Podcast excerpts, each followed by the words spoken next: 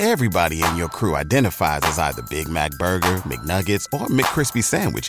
But you're the filet fish Sandwich all day.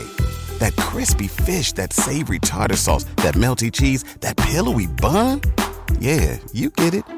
Every time. And if you love the filet of fish, right now you can catch two of the classics you love for just $6. Limited time only. Price and participation may vary. Cannot be combined with any other offer. Single item at regular price. Ba da ba ba ba.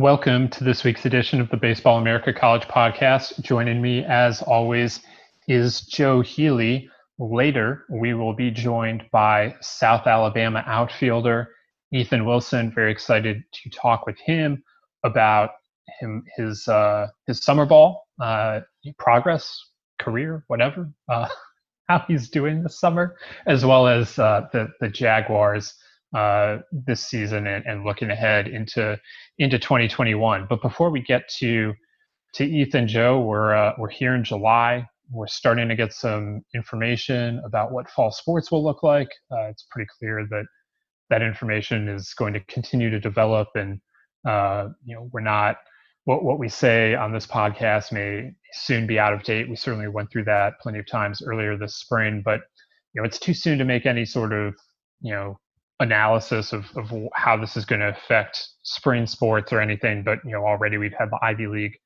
uh, say that they're not going to play sports in the fall semester and that they're going to look at moving fall semester sports to spring. We, have seen the, the Big Ten uh, say that they're only going to play conference games uh, for for fall sports, and the ACC isn't going to do anything until September 1st at the earliest, and so all of that, I guess, is to say the these are situations that college baseball is watching closely, but uh, you know, with the season not scheduled to start uh, for you know well over six months still, uh, that it's too early to to know what what the impacts of, of all of this are. But certainly something that that is big news in the college sports world, and and of course will ultimately have have effects in the college baseball world as well.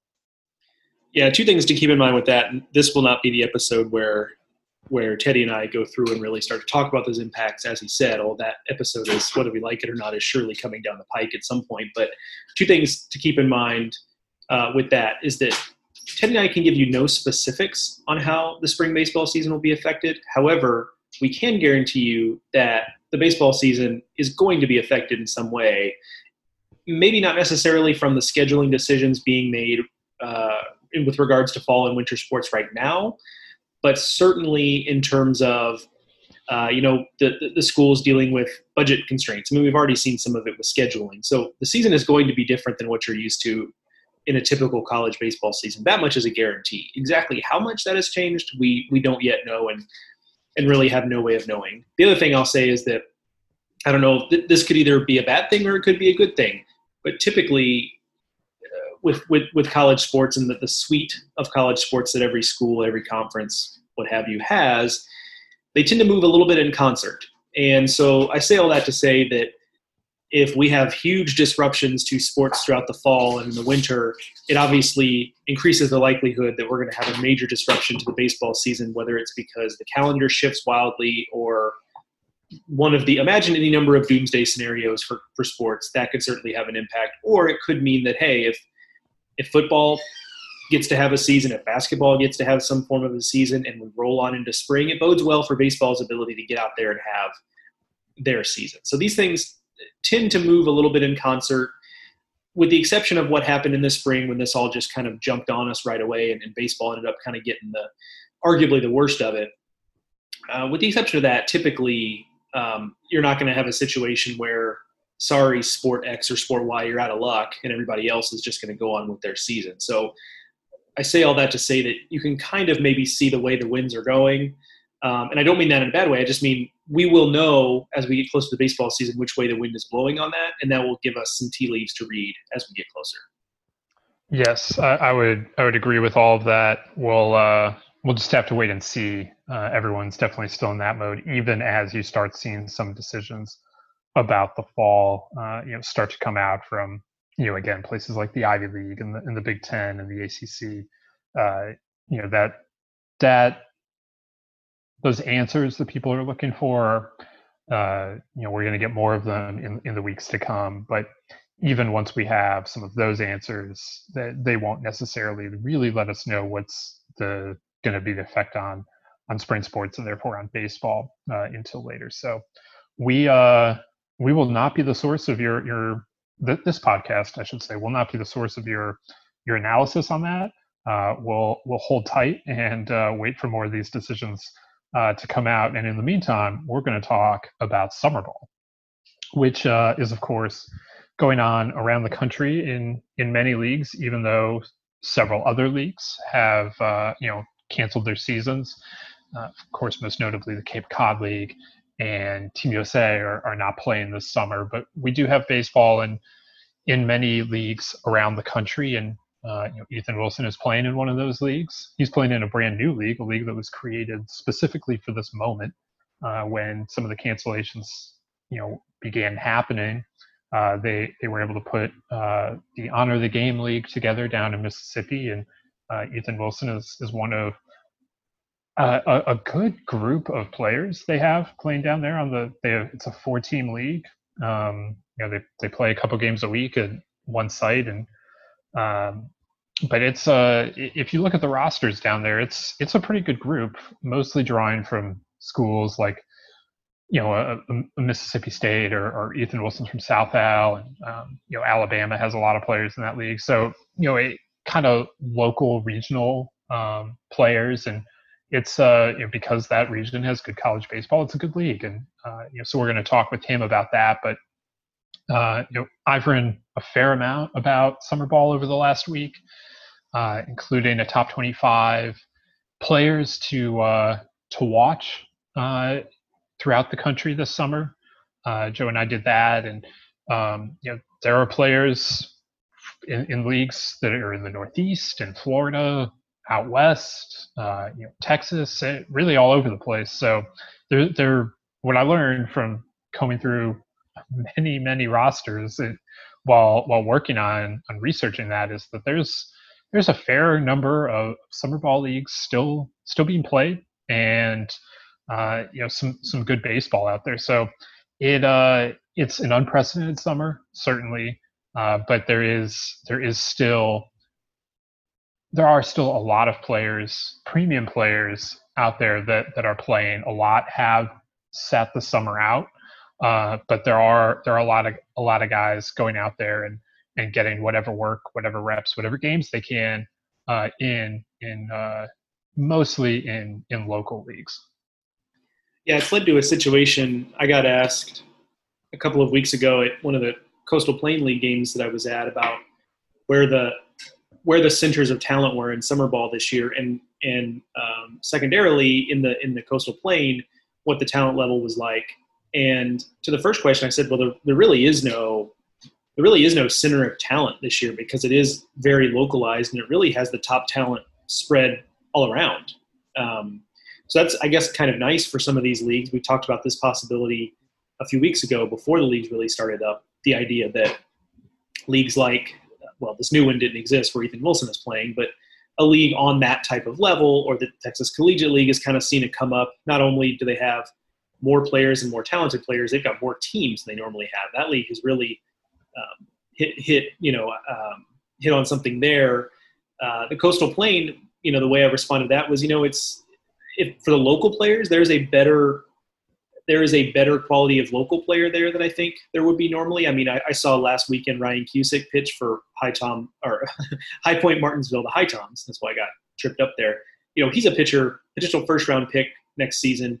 He's a type of pitcher that would not be in the Coastal Plain League in a normal season. If he had pitched through 20, 2020, there's a possibility he's on Team USA. There's a, certainly a good chance he's in the Cape again.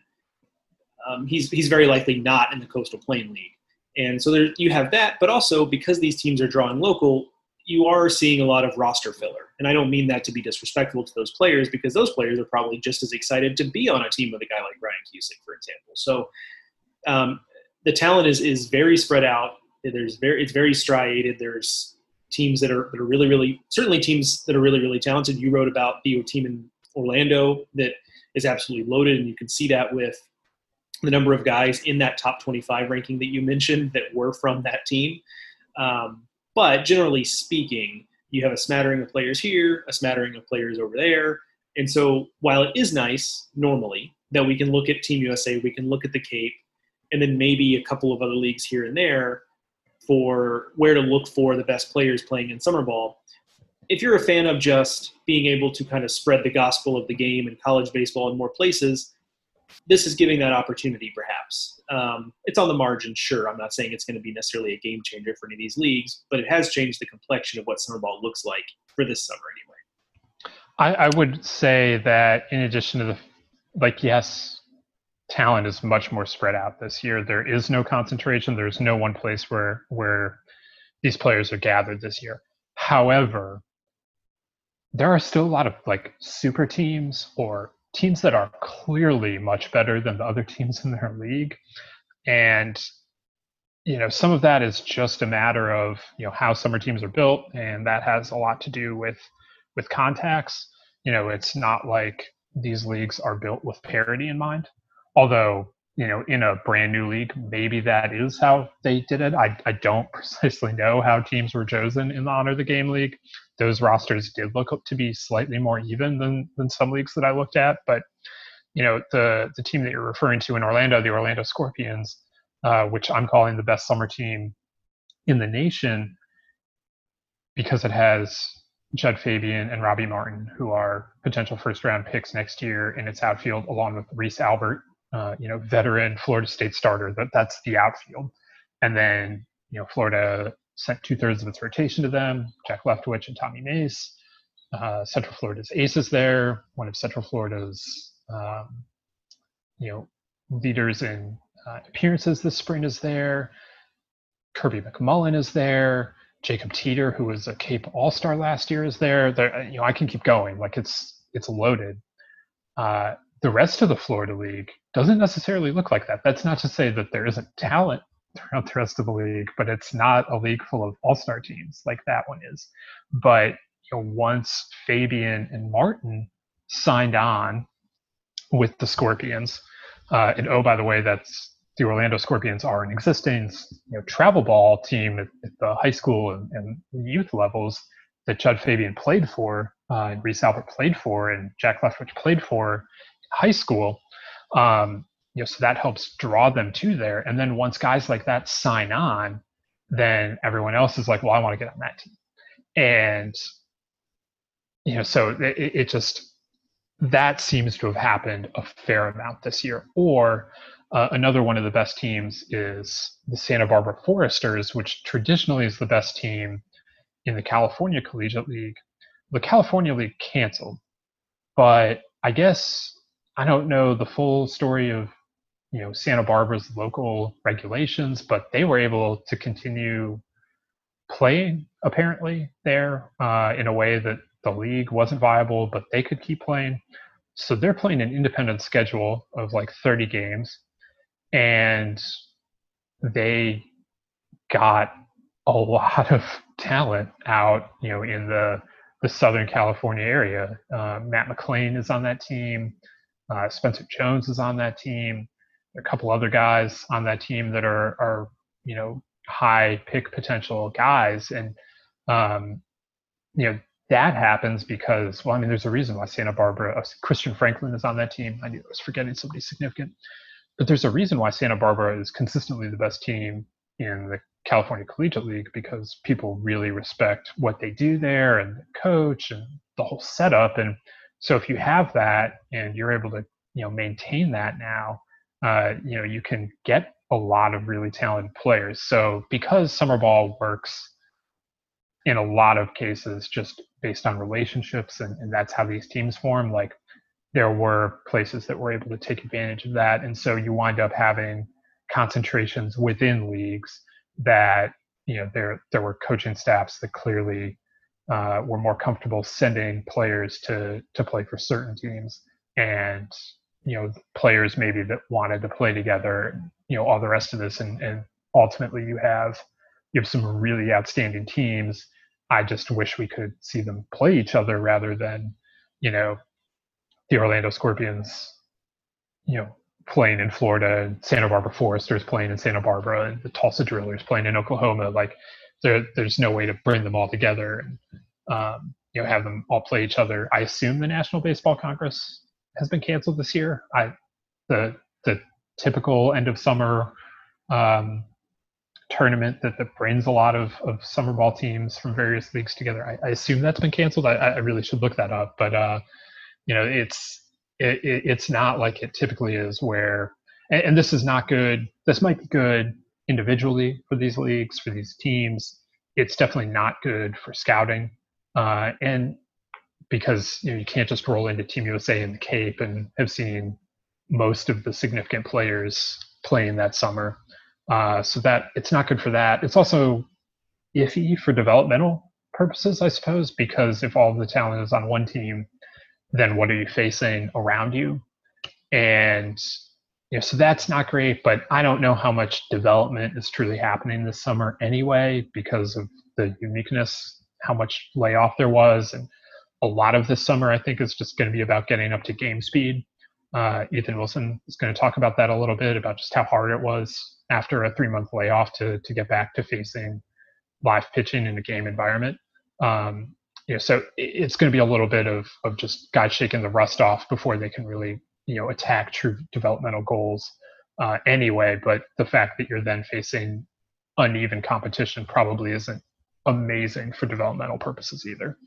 Yeah, I mean, just quickly on that, I've, I've kind of always thought that, and you know, you'll you'll have players individually tell you, and I believe them when they say this. I'm not suggesting they're they're lying or anything, but they'll come in saying, well, the goals are kind of the same for summer ball. Like I, I want want to get better. I want to work on this. I want to come back to campus being better at this or that or the other thing.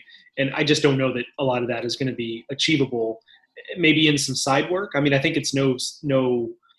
Um, certainly, it's no coincidence, and you you know mentioned this a little bit in your story. It's no coincidence that coaches are very comfortable sending guys to play for Tom Holliday in Tulsa because he's Tom Holliday. And I think there are instances of that as well as you go around. So maybe in some individual work you can get some of that stuff done. But in terms of getting you know a bunch of reps against other similarly talented players like yeah that's just development through that means is probably not going to be viable in in a lot of places. Um, it's funny you mentioned the just on the, the Matt McLain thing I, i'm working on um, i'm working on something on Matt McLain right now and i was talking to him a couple weeks ago and he was clearly in the car when i was talking to him and, and you know uh, as happens you know you interview somebody while they're they're in the car and he was like, "Yeah, I'm actually on my way up to Santa Barbara to play right now." And I just remember thinking, like, how and where? Like, what do you like? And I didn't ask because we were, you know, he rolled on to, you know, whatever he was answering my question was, and I didn't want to just co-opt the conversation to move it in a different direction. I was, you know, uh, you, you know, you just I didn't want to just make the conversation about that, but but I was just remember thinking, that's weird. I don't know what he's. I thought maybe he was going to meet someone who he was going to work out with or you know what have you. I thought that was kind of kind of the um, the, deal there but it turns out not. He's playing on the super team in southern california. And the last thing i'll say and i think this will maybe segue as well into the interview with ethan is that um, that being said i mean he's found a good thing with a, a local league down there that's going to get him out there to kind of knock some of that rust off as you mentioned. But but i'm certainly disappointed uh, that he's not going to get the opportunity at the Cape because it, for a player like him at a school like South Alabama, um, these are big opportunities for players from programs like that. And he's well established. It's not like he's going to be a pop up guy in the draft who they're like, oh, what is this guy down at South Alabama?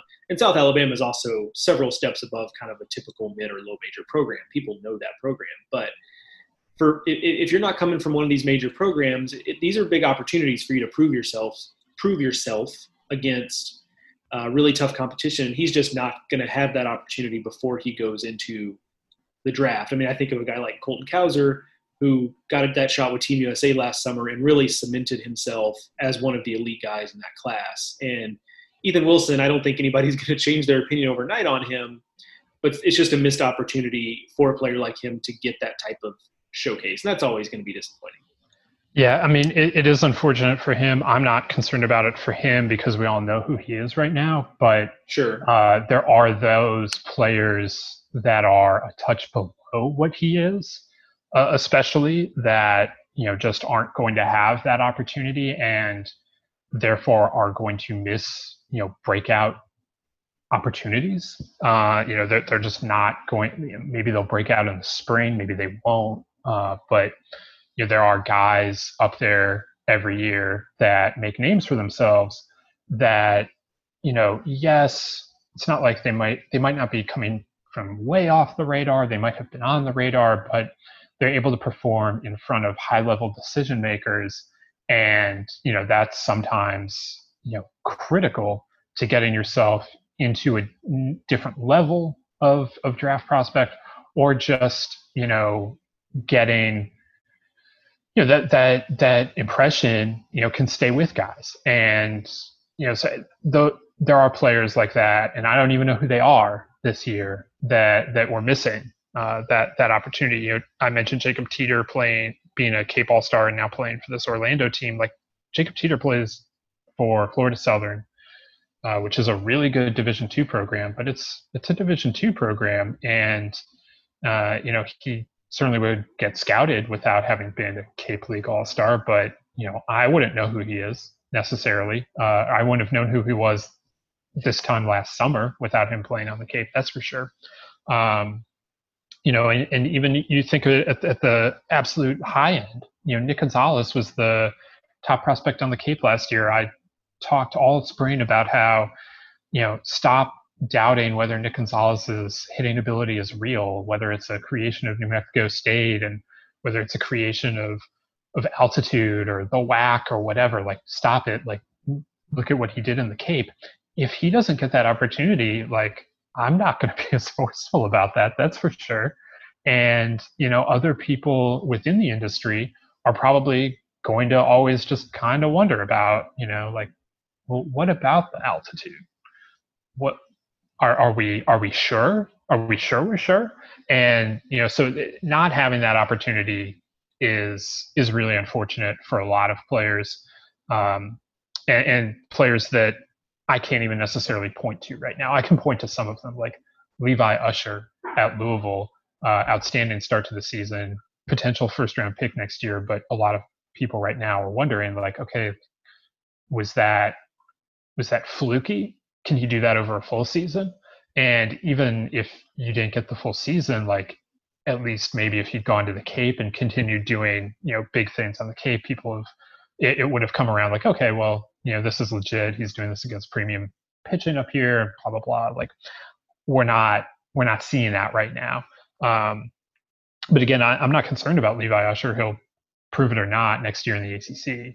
So it's it's players that I don't even really know who they are right now that that truly missed the opportunity. But I one thing before we get to uh, Ethan Wilson is for one of the stories I wrote this this last week, uh, just about like what players and their college coaches are hoping they get out of this summer. Kind of you know generally this topic we're talking about now. I talked with Mike Bianco at Ole Miss, and he basically was like, "Look, as long as they're doing something, that's that's what we care about right now. I don't care if they're playing in the Northwoods League, as some of his players are. I don't care if they're playing in a local league in Jackson, Mississippi. I don't even really care if they're not doing either of those things. If they're just working out here in Oxford, where he has, I think he said about 20 players, um, you know, are are just spending their summer in Oxford, hitting in in their facility, you know, lifting in their weight room. As long as they're doing something, uh, you know, right now like that's just what we need them to be doing that everyone's in their own spot everyone's in their own developmental spot we can't worry about you know making sure that they're getting however many at bats or that they're working on this or that like they just need to be out doing what they need to do what they're comfortable doing and um, you know getting some baseball action in whatever whatever that means and i you know in in this year um, you know i think that's true most summers but uh, especially in this year um, you know, yes, there there are reps to be made up for from the spring, but you know, summer reps are different anyway. And just as long as guys are doing something this summer, I, I think that that just has to be looked at as a, a pretty significant positive right now. All right, and so with that, let's get to someone who is uh, who is getting some of those reps in this summer uh, with uh, with Ethan Wilson. Today, we are very excited to welcome South Alabama outfielder Ethan Wilson to the Baseball America College podcast. Ethan, obviously, uh, it's it's been a, a, strange year for you, but we're uh, we're happy to be able to talk some baseball here uh, today. Yeah, thank you guys for for having me. So this summer, uh, you know, part of part of the reason we wanted to have you on is you're you're playing this summer uh, in a, a league down down in Mississippi called the uh, the Honor the Game League, and that was a league that just kind of popped up this spring uh, as all the cancellations were coming in. You know, the Cape and, and, various other leagues. They they were able to to make a league work. So this was not your original summer plan. Uh, when uh, when did the opportunity to come uh, play in this league come about, and, and how um, you know how did you you end up playing uh, th- this summer down there? Yeah, so um, obviously I was um, I planned on going to the Cape to play before uh, the Corona came and quarantine happened, and um, I didn't really know uh, what the Cape's plans were.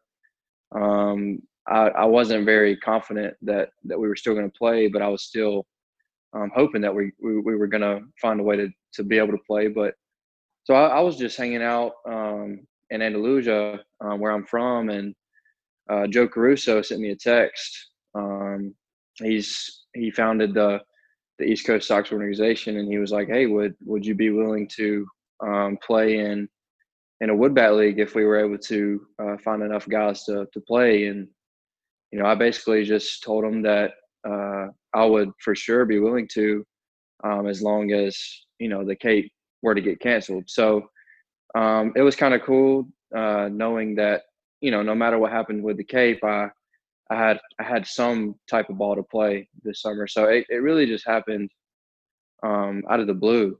I, I really wasn't expecting um, this to to happen, but you know, it's it's a blessing, and it's just I'm just grateful to be able to to be playing baseball. What was the lead up to that like? So between the time the spring season, your season at South Al got canceled. And when you knew you were going to be playing summer ball what was that time in between like in the springtime? It's been weird for all of us i know but from the standpoint of you managing trying to get as much baseball activity in as you can um, managing the schoolwork side of it which had to be a little bit unique not to mention just that you've got all this time on your hands. I'm, I'm curious what the springtime was like for you.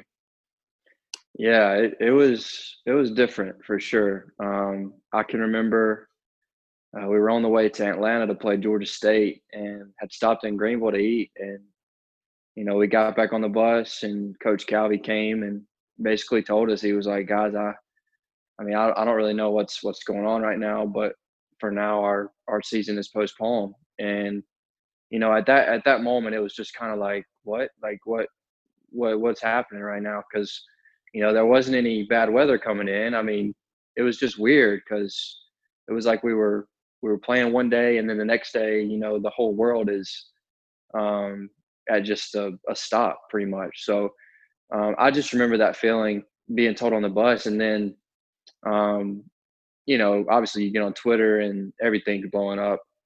Um, we see that uh, our season is canceled um, and you know coach basically just told us to go home and he would let us know when to come back and um, so at that point, it was kind of like I was on summer vacation already. I mean, I came home and obviously I was I was depressed, just like any other college baseball player was at the time.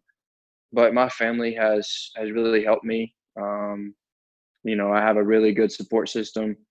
Um, just trying to trying to have a routine has helped me a lot. Like I'll I'll make myself wake up at a certain time in the morning and you know, just go do something. Like I'll go for a walk or go work out, and then um, in the afternoon I'll usually knock out some schoolwork, and then I'm lucky enough to have a place to go lift and to go hit.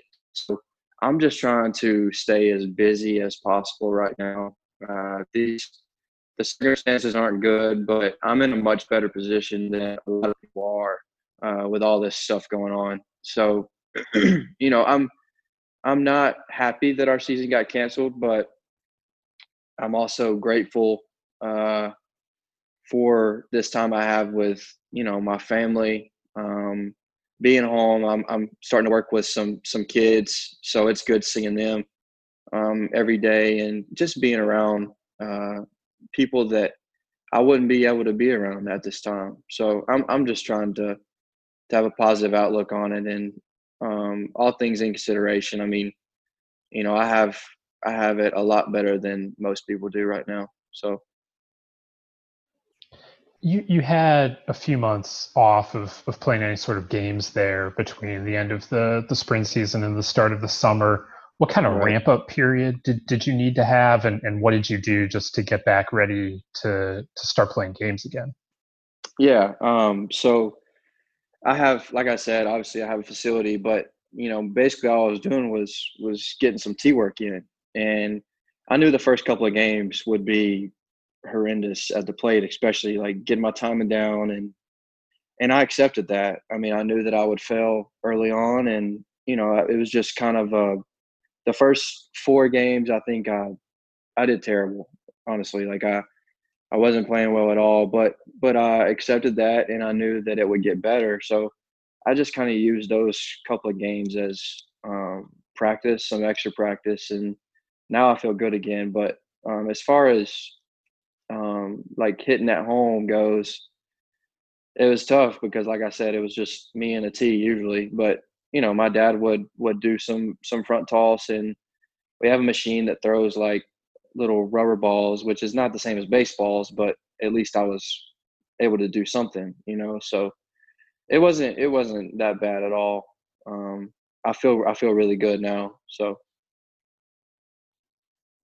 I'm curious what this summer has been like just from the, the logistics standpoint of everybody's being a little bit more careful you know i'm sure that, that there's some sort of guidelines you guys are, are kind of following day to day and all that and you know I, I, suppose a lot of guys are local and that makes it a little easier but what has that experience been like just the logistics of being able to play and also trying to be careful about being cognizant of, of the things you're doing and how they affect others yeah it's been it's been different um, especially in the dugouts, you know, when we're when we're playing, we're supposed to be six feet apart or or whatever uh, the guidelines are. But you know, most of the time we're giving each other high fives, and I mean, we're we're teammates. You know, we want to we want to get to know each other. But uh, so it's been different for sure. Um, I think I think everybody's doing a really good job of trying to normalize everything the best that they can.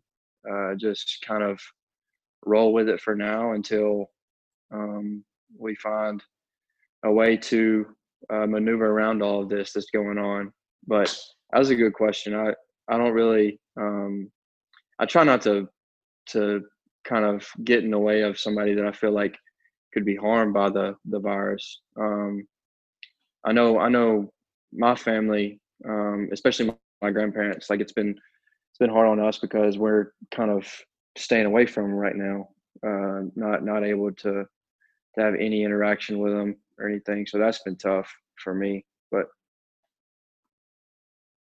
you um you guys play twice a week there and that gives you a lot more free time this time of year. Are you are you still taking classes or, or how are you kind of occupying this uh this extra time that you have since it's not quite a, a daily league?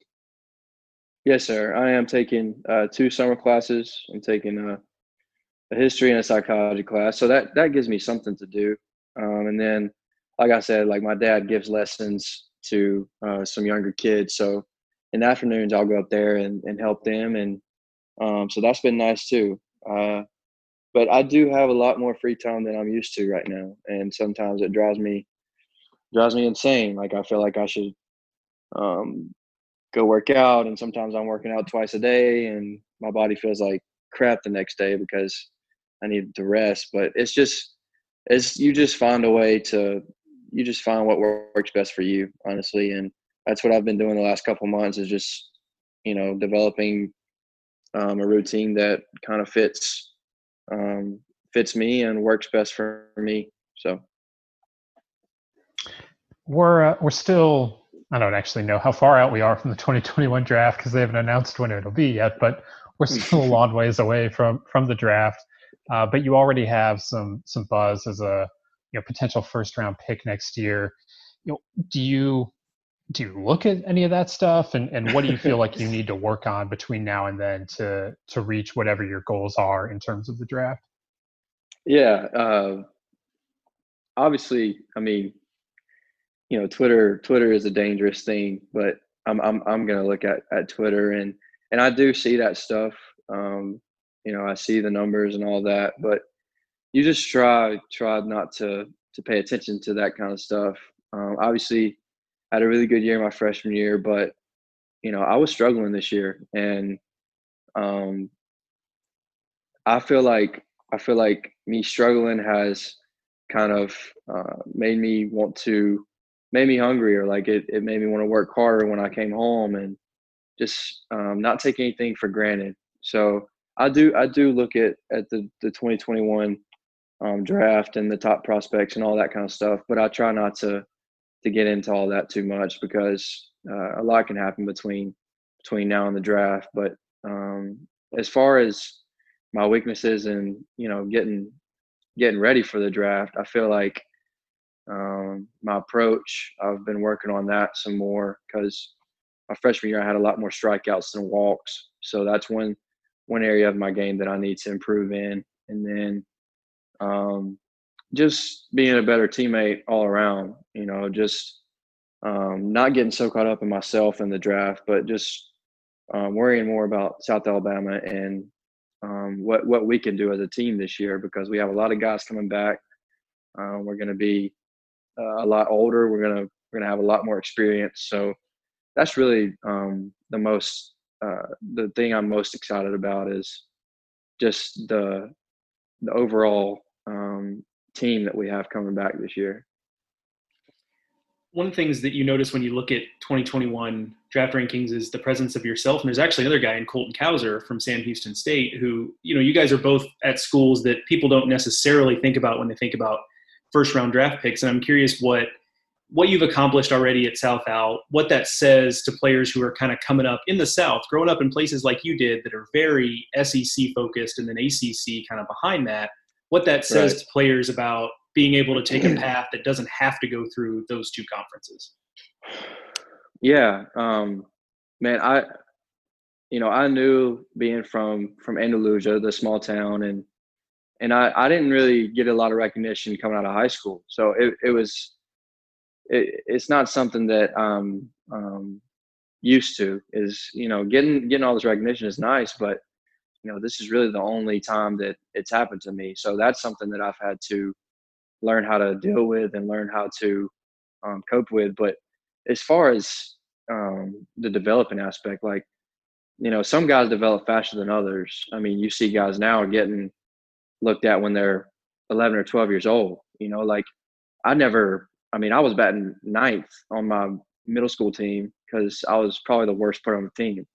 But, you know, I kept working, I kept grinding and um, developed into a pretty good player. You know, I still have a lot to learn, I still have a lot of work to do, but I just, I, I don't think being from a small school or a small town really means anything in the long run, you know, because um, especially in baseball. I mean, we play, you know, we play SEC teams every year. I mean, yeah, like we're facing their midweek guy, but you know, there's really nothing um, different from you know us and, and them. You know, they they have better better arms than us, obviously, but as far as the the hitter and the mentality and all that goes, like baseball is in a in a category of its own. Um, anybody can play with anybody. Anybody can beat anybody on any, any given day.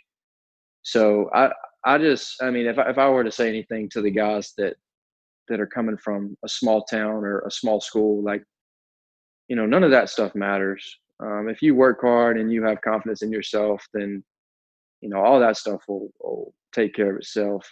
So can you tell me more about middle school baseball player Ethan Wilson? Like, what was the scouting report then uh, that, that led you to be the oh, worst player on the team, and now you're you're sitting here as one of the better players in the nation? Yeah. So baseball, um, I, I, was always I, I, always played all three sports, and um, when I was younger, basketball was my passion. Like, I was a pretty good basketball player. But then, like the older I got, I was like, yeah, I, I don't, I don't stand a chance of playing at the next level with with basketball. So I started putting more time into to baseball, into football, and middle school. It was especially my seventh grade year because that was the transition from the the little league fences to the to the big boy field, and I I can remember just being absolutely terrible. Like if I hit one out of the infield, I was stoked. And um, yeah, I batted ninth on that. So we had, we had a pretty good team though. I'm not criticizing myself, but I'm just saying, I it took a long time for me to to get used to playing on on the bigger size fields. And um, but yeah, like people develop. Uh, I mean, like I, I know some guys who didn't develop till they were in college. You know, so it's just it took some time for me to develop and to to learn how to play on on the bigger fields. But I was I was a tra- I was a tragedy in in middle school. They I didn't really have a scout report. They just throw it down the middle and get them out. so you obviously made up for a little bit of lost time here, and, and now you, you come into South Al and you, you come in right in the footsteps of Travis Swaggerty, who folks know is first round draft pick and uh, did a lot of good things uh, with South Al. So was that when you came in kind of in his footsteps, ended up manning the outfield like he did? Did you look at that as more as, hey, cool, you know, I'm taking over for this guy who did this, that, and, and whatever at South Al? Or was it like, are you serious? Like, I have to take over for this guy? Like, this guy who did all these things here? I'm curious where on the spectrum that fell for you coming behind Travis Swaggerty. You know what? I never really, um, I never really thought of it that much when I got to to South Al. Um, yeah, it, it was really cool seeing you know a guy like like Swag go um, in the first round just because he's he's from South. But um, I've met him a couple of times, and you know he talked to me like I was just another human, you know, and and it wasn't it wasn't any different for me. I feel like once once I um, once I established a spot in left field and and really gained some confidence, I never really um, thought about the pressure that I was under having to replace a guy like like Travis. So it wasn't it wasn't like that at all. Um, and and I, I, credit that to the teammates that I had my freshman year. I mean, they treated me like like I was one of them. You know, the first day I stepped on campus, they were, um, you know, they treated me as an upperclassman, so to say. Like I felt like I was I was a leader, and um, they just they respected me even though I was a freshman. So that gave me the confidence I needed to to be successful. But uh, yeah, I mean, Swag is is a good player, obviously, but um, I don't I don't think I was I don't think I ever really really thought about it like that. When you look at uh, you know what the the Jags have coming back next year, you know, what what excites you about the 2021 team, and what you guys have to do to get to regionals? Uh, you know, which I guess would be your first trip to the NCAA tournament uh, at, yeah. in your career? I think the the one thing that excites me the most is just the experience that we have. Um, you know, we got Mike Sandle, the center fielder. Uh, he's been a dude for us for two or three years now.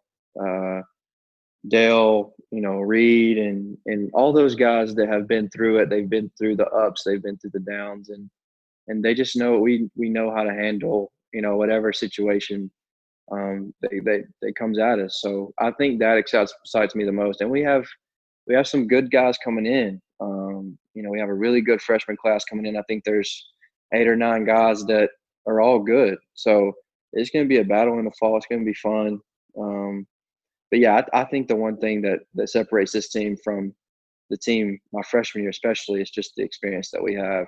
Um, you know, Santi Montiel, he's he started at, at shortstop as a freshman, and you know, obviously, shortstop's a very important position. So he's been through it. He's, you know, he's um, had some some good days and some bad days, so he knows how to how to handle everything that comes at him. So I'm I'm looking forward to it. I think I think this will be um, a really really fun year for us.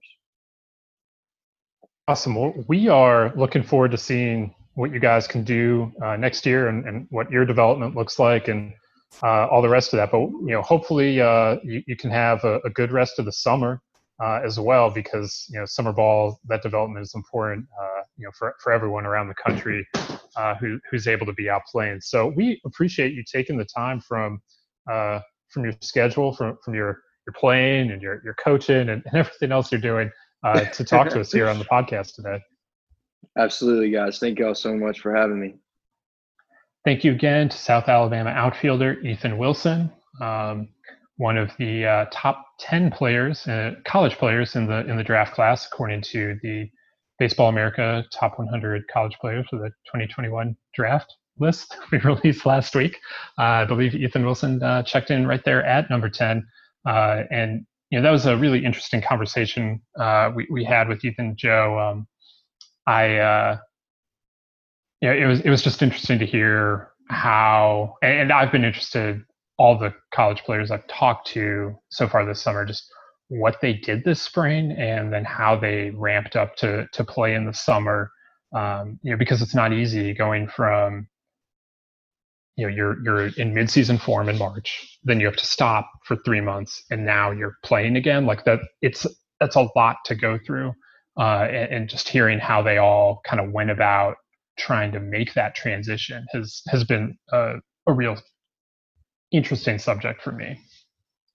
Yeah, and he he seemed to have a good kind of a good handle on it. Like I thought I thought the way he spoke about how this summer came about, what he was doing before that, how he's you know approaching the summer more generally was I think he's got he's taking a good uh, a good approach to it just because I he he's coming into it, I think, a little bit. I'm struggling with my words here because I, I don't want it to come off as a as a sort of, backhanded compliment because I don't mean it that way.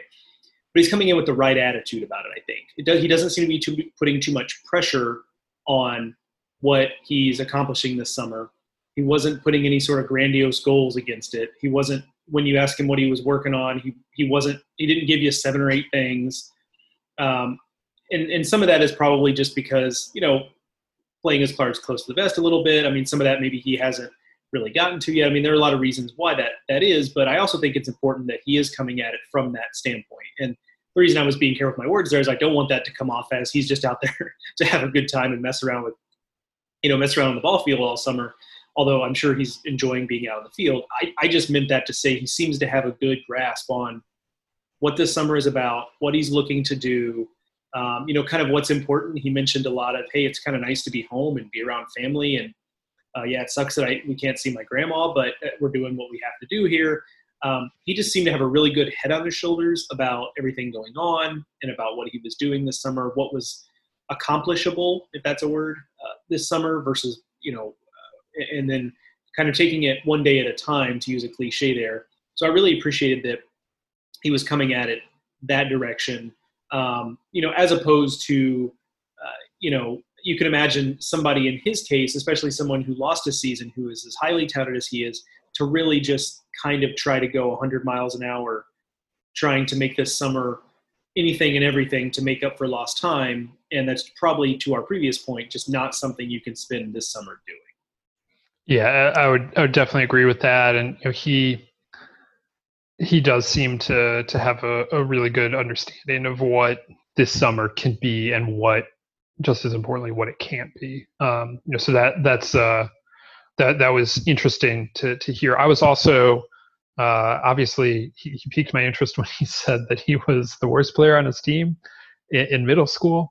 And just to to think about that kind of development to go from hitting ninth on even what he's calling a, a, a good team and then you know turning into you know a freshman all american at south alabama within you know five or six years like that's uh that's a very impressive developmental arc. Obviously everyone develops at their their own speed. You know we know that you know some players are are famous when they're in middle school like bryce harper and then they go on to be amazing players. Some players are not and you know they're they're developed more in, in high school or later even in, in, in some cases but uh, you know i uh, i can relate to being not particularly great in middle school. I, I cannot relate to uh, to then going on and, and becoming a you know a, a potential first round pick. Yeah uh, same here. Certainly uh, was not i was not uh, clicking refresh on sites like ours to see where i ranked in the draft rankings when i was coming out of high school. That was not a thing for me certainly. Um, yeah, it, it's funny you mentioned that the different trajectories of development, and I think that was important for him to say because you and I probably don't get this stuff in our DMs or Twitter messages or asked in person as someone like Carlos who covers the draft, or even someone like Ben Badler who's covering you know younger prospects coming out of Latin America, but but I will still get asked occasionally by like a younger kid in early in high school or something like, how do I get myself in front of um, whether it's college coaches and, and recruiters or scouts for big league clubs, whatever it is. And I'm not really the person to be asking that question to to begin with, but I always just try to say, just get be be as good as you can, really put work into the craft, and understand that the rest is probably going to take care of itself and that's kind of what he echoed. So it was first of all, I was relieved that's the advice he's giving kids because now it makes me feel like okay, that was good advice I was giving them. Um, but it also just kind of hammers home the idea that um, most players are not finished products as early in the process as people as the players begin to be evaluated. And I think every you could ask anybody who played baseball growing up to give you an example of a player they knew who was an absolute superstar at 12 years old who amounted to very little from a baseball standpoint, and a story of a person who um, was not very good at that point, who became great later on. And also, by the way, they probably know somebody who was very good at that point and continued to be great. I think everyone who grows up playing the game has different versions of those stories. And yet, there is immense pressure. And this is a separate podcast. And this is, you know, a little bit of tangential here, but and yet there's just immense pressure on you know once you get to a certain age that you've just and, and i don't think anyone necessarily maybe just kind of the system that has been created puts pressure on these kids but most of this pressure is just resides within themselves because these kids want to be great and get to this certain level but there's an immense amount of pressure on these kids in their heads to be finished products right when they first get to that age. And the reality of the situation is that most of them just aren't. Or and and furthermore, it's probably better that you're not close to a finished product at that early age. And Ethan Wilson's a great example of a guy who, by his own admission, was not going to be uh, not going to be that type of guy early on. And oh, by the way, I mean, I talked about how he he's going to end up coming through South Alabama versus Alabama, Auburn, pick your SEC or ACC team. Um, I'm sure we did not ask him, but I am sure if some of those SEC programs had been more interested at some point in the process, that uh, he would have been interested as well. So it's it's not even just like um, you know he's clearly a high level Division One player, but there are even degrees when you get to that point of it. So uh, interesting conversation to be had there for sure, just about different developmental paths and the paths that, that players take and we see it every year. Sure, is it easier if you're going to an SEC program? Absolutely, but that is far from the only path to get where you ultimately want to get. All right, let's uh, let's hit on a little South Al talk here uh, for for the Jags fans that that tuned in uh, for Ethan Wilson. So South Alabama this year was off to an eight and ten start, which doesn't sound that great, but if you dig into the numbers a little deeper, uh, seven of those losses were against SEC teams. They played eight SEC games already, which I mean, at one and seven, I don't know if I can declare South Alabama the SEC champs. Like, um, but I'm I'm here to tell you that they they might be. um, but Joe, given what they have coming back next year, obviously starting with Ethan Wilson, um, you know, what what are you kind of looking at uh, in terms of of the Jaguars and uh, where where they stack up in the Sun Belt. Yeah, I really, I'm kind of with Ethan when he talks about liking what they have coming back. I, I really like what they have coming back offensively, assuming they hold on to it. I mean, I know there's, I guess theoretically, there still are opportunities for some of these upperclassmen to um, work out something where they end up moving on to pro ball. So I don't want to completely dismiss that, but but at this point, I think we have to assume that most of that movement has already has already happened. But assuming they get back the guys that are slated to come back, I really like what they have offensively. It starts with Ethan Wilson, obviously, uh, but he mentioned Reed Powers. Uh, you know, I, I really like Michael Sandle. He's just a really nice college player um, offensively for them. Santi Montiel, who wasn't swinging it great uh, to begin the season, but he's a really steady guy they have. So I really like that offensive player group that was not off to a very good start. You mentioned, um, you know, you mentioned the competition. It's part of the reason why they were hitting 202 as a team, even though a couple of guys, Sandle and Powers in particular, were off to really nice starts. But um, the question is going to be on the pitching side, and they lose Drake Nightingale. Drake Nightingale has already signed as a free agent. He was their workhorse, has been the last couple of years. If he was coming back, you could really talk me into South Al as a team that could compete at the top of the top of the Sun Belt alongside uh, Coastal Carolina. Certainly, I'm also intrigued by uh, Louisiana or Louisiana Lafayette, if you will. Um, just given that it's another year during, in this process of rebuilding with Matt Deggs, I'll be really interested to see what roster they bring back because you know he was already in the process of turning over some of that roster, and now you wonder if what happened in 2020 stunts that or accelerates it, or neither. Somewhere in the middle, we'll have to see. But if you bring Nightingale back, I really like what they have because you, you've got a workhorse that you can throw out there on Friday nights. And the best teams that South Alabama has had in recent years have been good offenses and pitching wise, they typically don't have like big time dudes on the mound in terms of draft status stuff, things like that.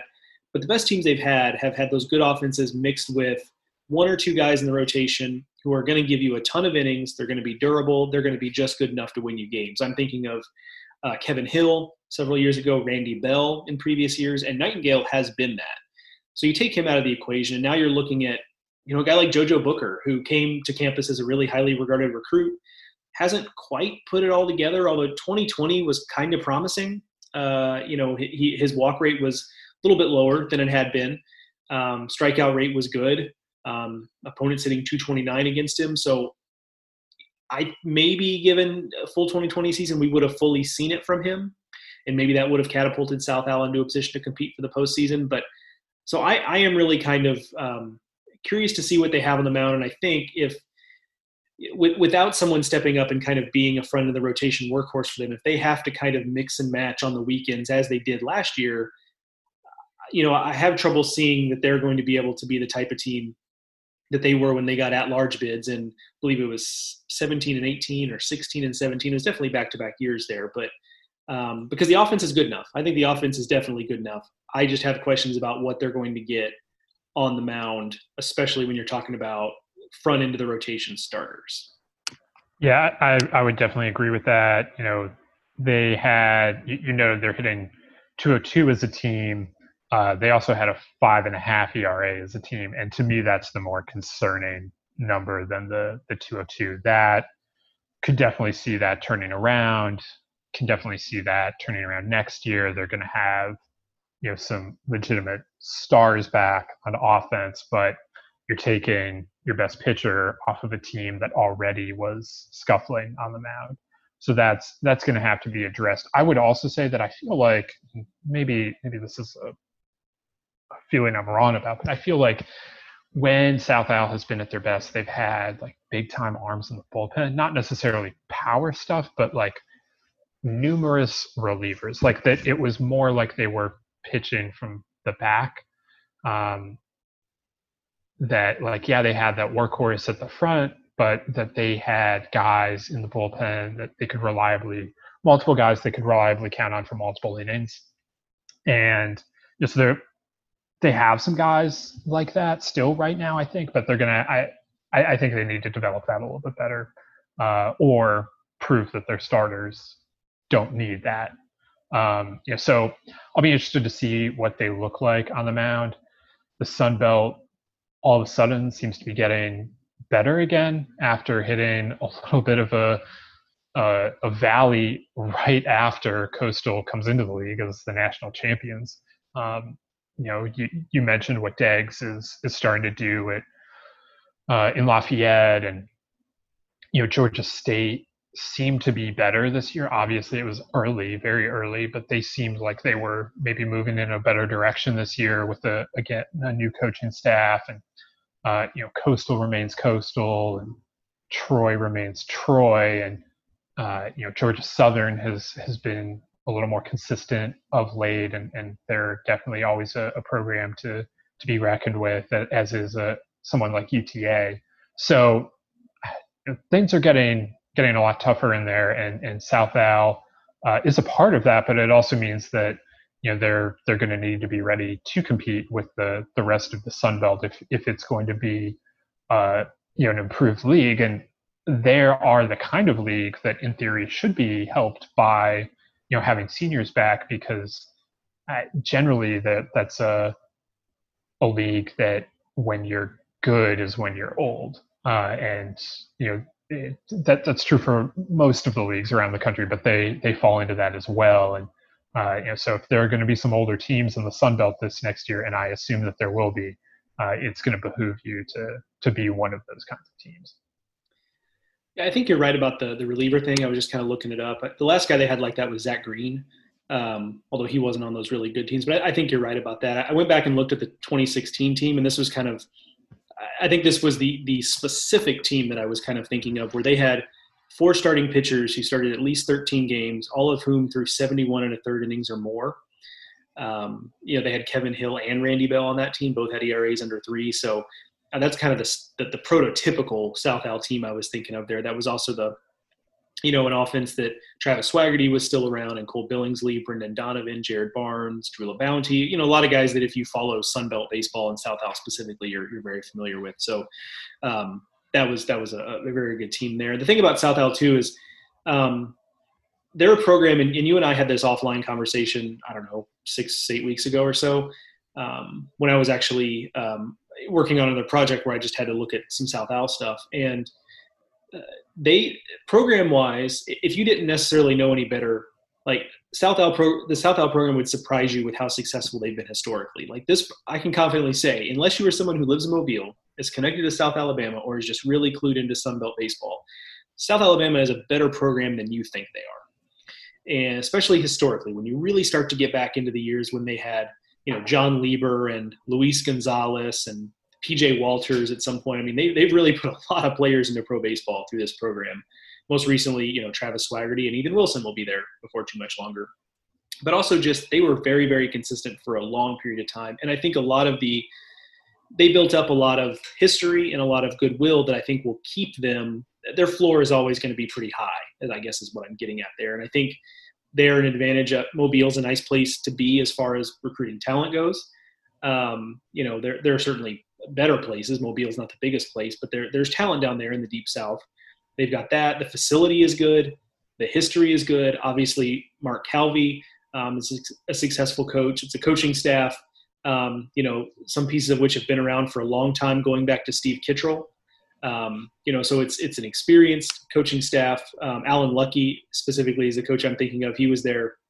He's a guy I spoke with actually for the turf story that I that I put on the last issue of the magazine he's been there since Steve Kittrell was the coach there. So there's that that lineage there. They just got a lot of things working for them that kind of helps them have that high floor. So they're a program that's in a good spot where even in down years, and they've had some recently, the down years are still going to be about 500 overall, probably just over 500 in Sun Belt play, and they're probably not a team you necessarily want to see in the Sun Belt tournament because you know they, they could do some damage if they put it together. And in their really good years, they're a team. They used to flirt with hosting. They've done that less so lately.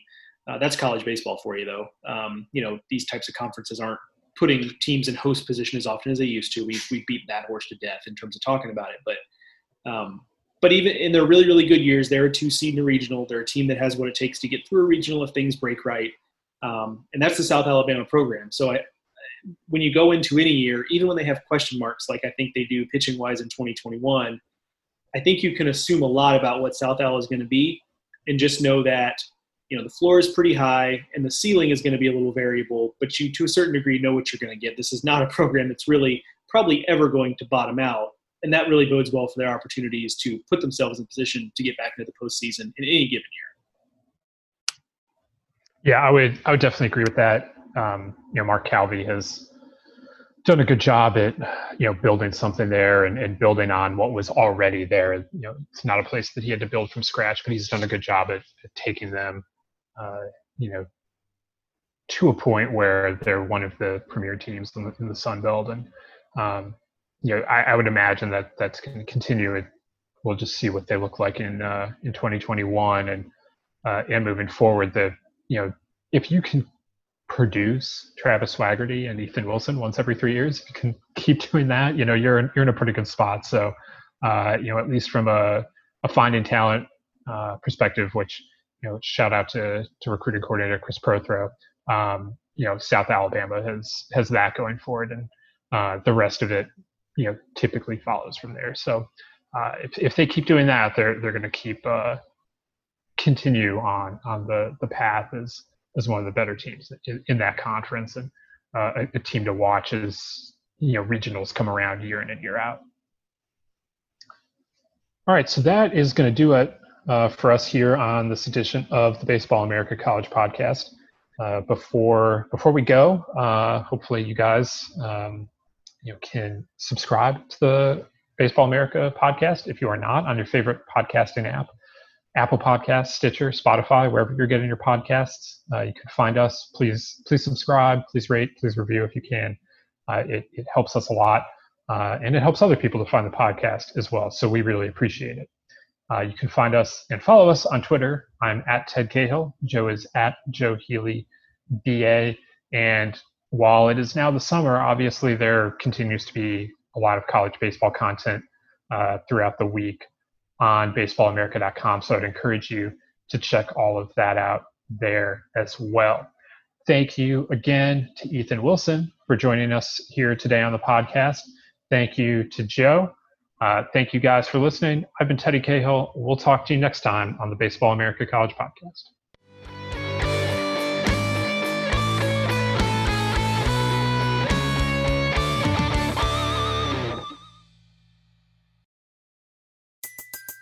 Everybody in your crew identifies as either Big Mac Burger, McNuggets, or McCrispy Sandwich, but you're the filet fish Sandwich all day. That crispy fish, that savory tartar sauce, that melty cheese, that pillowy bun. Yeah, you get it every time. And if you love the Filet-O-Fish, right now you can catch two of the classics you love for just $6. Limited time only. Price and participation may vary. Cannot be combined with any other offer. Single item at regular price. Ba da ba ba ba.